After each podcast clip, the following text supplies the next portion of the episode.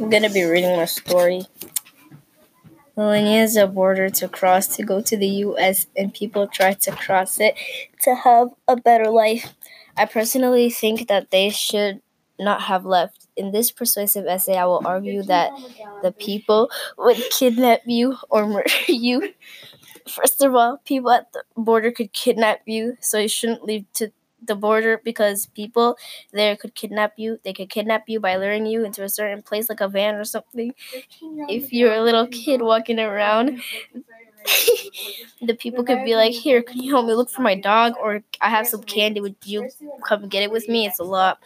Because they trick you, they could either put a mask over your mouth, and if you are with your parents, they can take you when the parents are not looking. So that's why you shouldn't cross the border for kidnapping.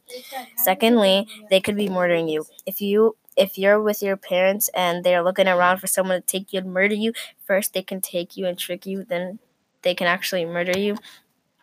Then they can rob you. I mean, um, then they can rob you by stealing your money out of your hand or wallet. If you're buying something for your kids or family, someone can someone bad could come steal your money and then buy you your food.